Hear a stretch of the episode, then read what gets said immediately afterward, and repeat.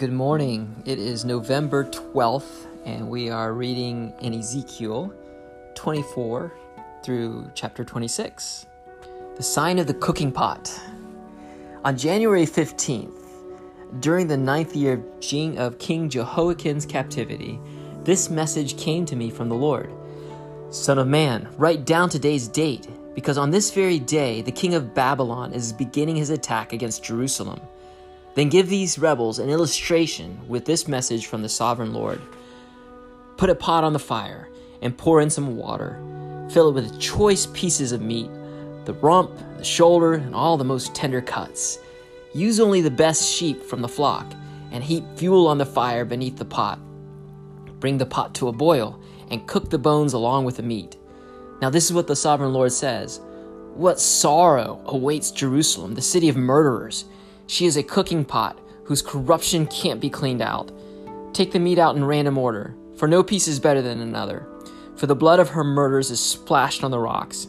It, is, it, is, it isn't even spilled on the ground, where the dust could cover it. So I will splash her blood on a rock for all to see, an expression of my anger and vengeance against her. This is what the sovereign Lord says What sorrow awaits Jerusalem, the city of murderers!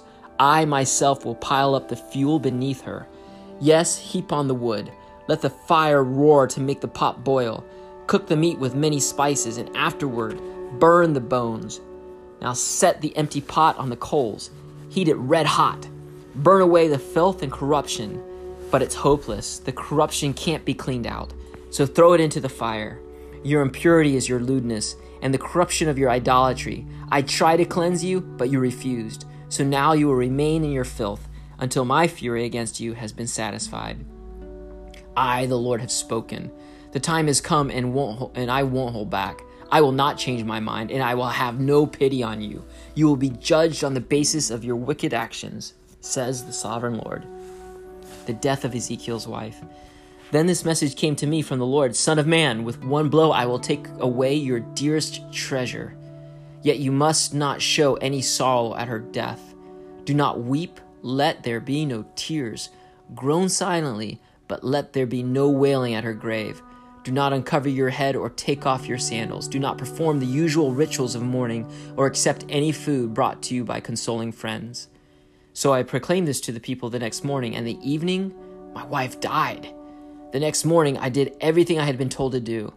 Then the people asked, What does this all mean? What are you trying to tell us? So I said to them, A message came to me from the Lord, and I was told to give this message to the people of Israel. This is what the sovereign Lord says I will defile my temple, the source of, of your security and pride, the place your heart delights in. Your sons and daughters, whom you left behind in Judah, will be slaughtered by the sword. Then you will do as Ezekiel has done. You will not mourn in public or console yourselves by eating the food brought by friends. Your heads will remain covered, and your sandals will not be taken off. You will not mourn or weep, but you will waste away because of your sins. You will groan among yourselves for all the evil you have done. Ezekiel is an example for you. You will do just as he has done. And when that time comes, you will know that I am the sovereign Lord. Then the Lord said to me, Son of man, on the day I take away their stronghold, their joy and glory, their heart's desire, their dearest treasure, I will also take away their sons and daughters and on that day, a survivor from Jerusalem will come to you in Babylon and tell you what has happened. And when he arrives, your voice will suddenly return so you can talk to him, and you will be a symbol for these people. Then they will know that I am the Lord. A message for Ammon, chapter 25. Then this message came to me from the Lord Son of man, turn and face the land of Ammon and prophesy against its people. Give the Ammonites this message from the sovereign Lord. Hear the word of the sovereign Lord. Because you cheered when my temple was defiled, mocked Israel in her desolation, and laughed at Judah as she went away into exile, I will allow nomads from the eastern deserts to overrun your country. They will set up their camps among you and pitch their tents on your land. They will harvest all your fruit and drink the milk from your livestock. And I will turn the city of Rabbah into a pasture for camels, and all the land of the Ammonites into a resting place for sheep and goats. Then you will know that I am the Lord.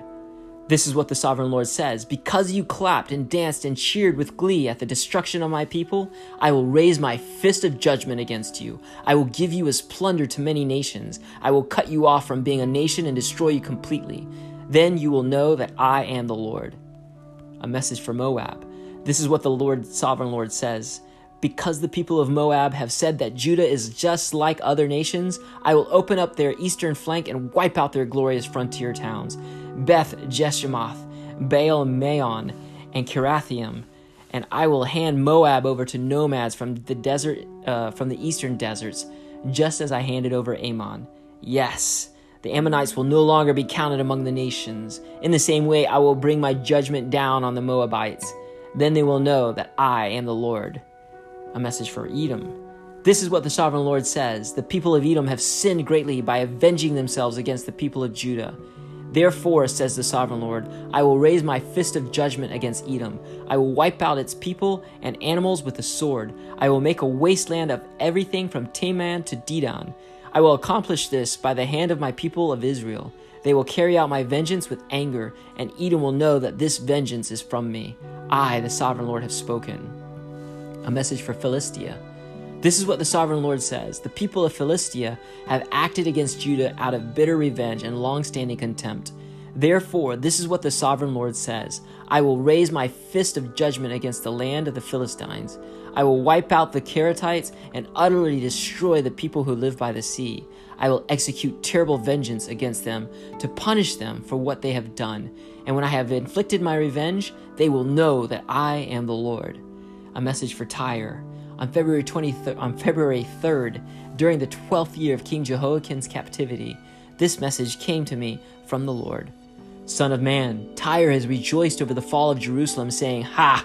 She has she who is the getaway to the rich trade routes to the east has been broken, and I am the heir. Because she has been made desolate, I will become wealthy. Therefore, this is what the sovereign Lord says I am your enemy O Tyre, and I will bring many nations against you, like the waves of the sea crashing against your shoreline. They will destroy the walls of Tyre and tear down its towers. I will scrape away its soil and make it a bare rock.